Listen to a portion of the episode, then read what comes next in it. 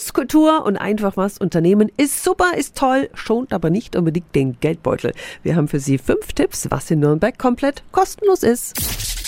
365 Dinge, die Sie in Franken erleben müssen. Tipp Nummer eins: Wenn Sie sich gerne Kirchen und beeindruckende Baukunst anschauen, sollten Sie sich die Führung in der Lorenzkirche nicht entgehen lassen.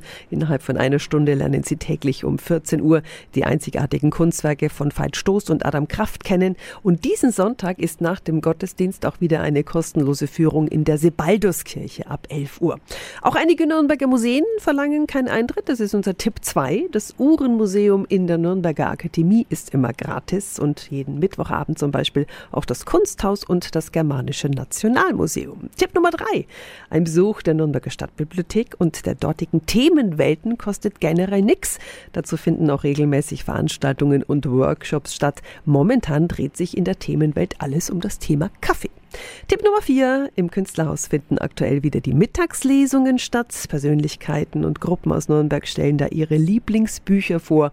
Heute um 14 Uhr zum Beispiel die Direktorin des Spielzeugmuseums Karin Falkenberg. Und Tipp Nummer 5. Wenn Sie gerne spielen, kommen Sie jeden Sonntag im Pellerhaus auf Ihre Kosten. Da ist ab 14 Uhr Spielenachmittag. Alle Tipps finden Sie auch nochmal auf radiof.de. 365 Dinge, die Sie in Franken erleben müssen. Täglich neu in Guten Morgen Franken um 10 nach 6 und um 10 nach 8.